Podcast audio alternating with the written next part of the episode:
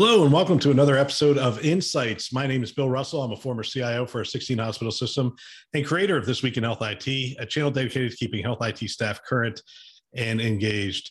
Our hope is that these episodes serve as a resource for the advancement of your career and the continued success of your team. Now, on to the show. Today on Insights, we go back to a conversation host Bill Russell had with Drex DeFord, the executive healthcare strategist at CrowdStrike.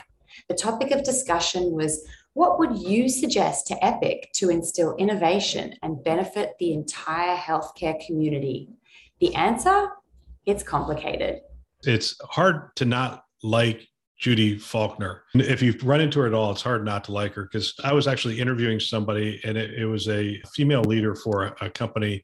And she was just saying, Man, I would really like to meet her. And I'm like, She'll talk to you. Let's, let's walk over there and walk over. And sure enough, we, we walk over. Judy engages her. They have like a 30 minute conversation, trade information. It's hard not to like Judy. I mean, that's who she is. And when somebody says, Hey, you've been an inspiration and those kind of things, she doesn't say thank you. She says, She does say thank you. And then she says, Well, well, tell me about it. Tell me what you're doing.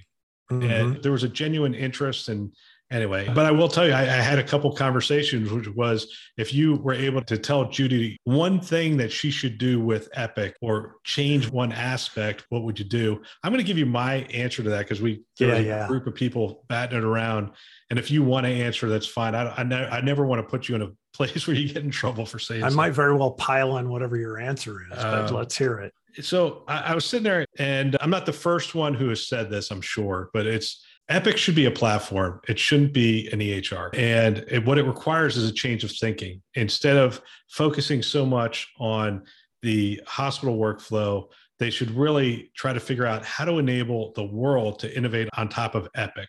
And I think they would answer that by saying, oh, that's what App Orchard does. Well, it's not what App Orchard does. It's not a platform. It's not the kind of thing that you would step back and say, look, I'm going to redo the interface for Epic because I think I can make a better interface for I don't know the the oncologist on top of Epic than what mm-hmm. Epic has, and that's that's what a platform is. A platform is essentially, hey, the components are available for you, the entrepreneur, the thinkers, even the clinicians to say, I'm going to tinker with this. I'm going to see. Yeah. And I know there's physician builders and those kind of things, but again, it's not a platform. It's not easily accessible APIs, common language that I can tap into it. It's not really designed to be a platform. And I just don't think it would take well, I don't want to say it wouldn't take much. It would take a fair amount to make it yeah. into a platform but I think it would be worthwhile because I think if they ever got the entire community and world, now they can again with a platform you control certain aspects to make sure you sure. ensure data quality, ensure sure. all those things. Man, if we unleashed a community to really go to town on top of that, I, I think it would do great things for healthcare. That Uh, that was my answer to that question. I, I don't think it was any better than anybody else's. I just, when I look at their market share and I look at their position, I think they could really benefit from a change in culture that says yeah. we we have to build it. Yeah. I think it's so it's interesting. You and I have been doing this for a really long time. And I remember when we first started building things that were electronic health records that we didn't really call electronic health records. We have best of breed systems. So we bought a lab system from one vendor and we bought an emergency department system from another vendor and we bought a transplant system from oh, another, yeah. another Those vendor. were the days, weren't they? Weren't they?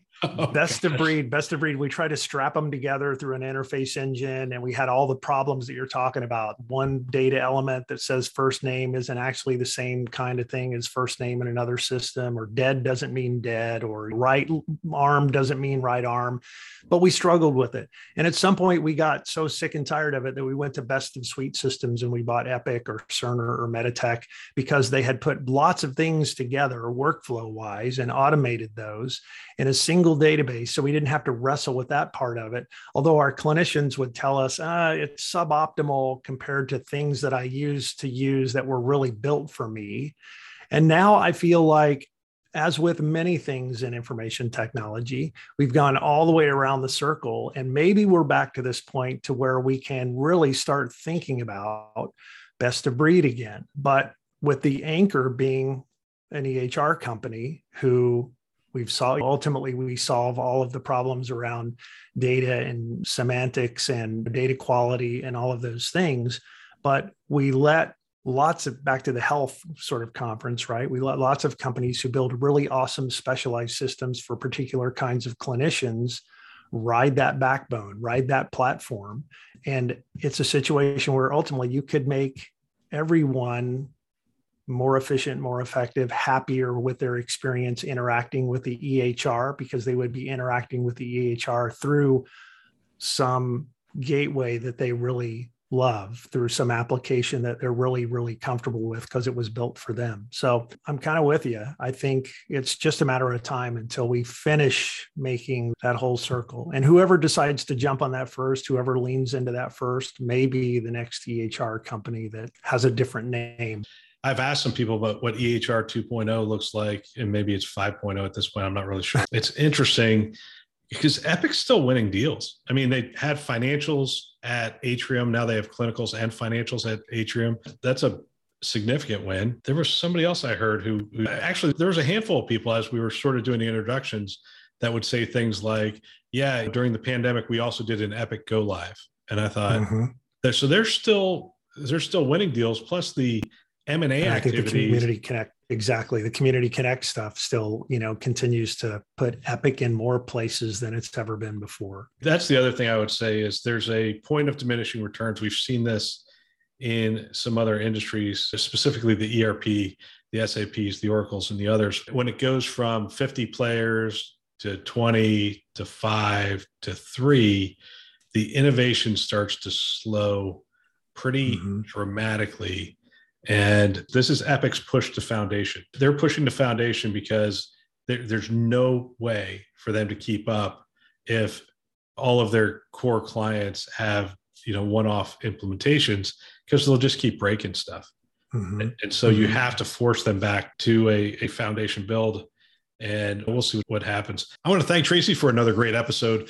If you have feedback regarding the content and materials that you just heard and would like to help us to amplify great thinking to propel healthcare forward, please send us a note at hello at thisweekinhealthit.com. Thanks for listening. That's all for now.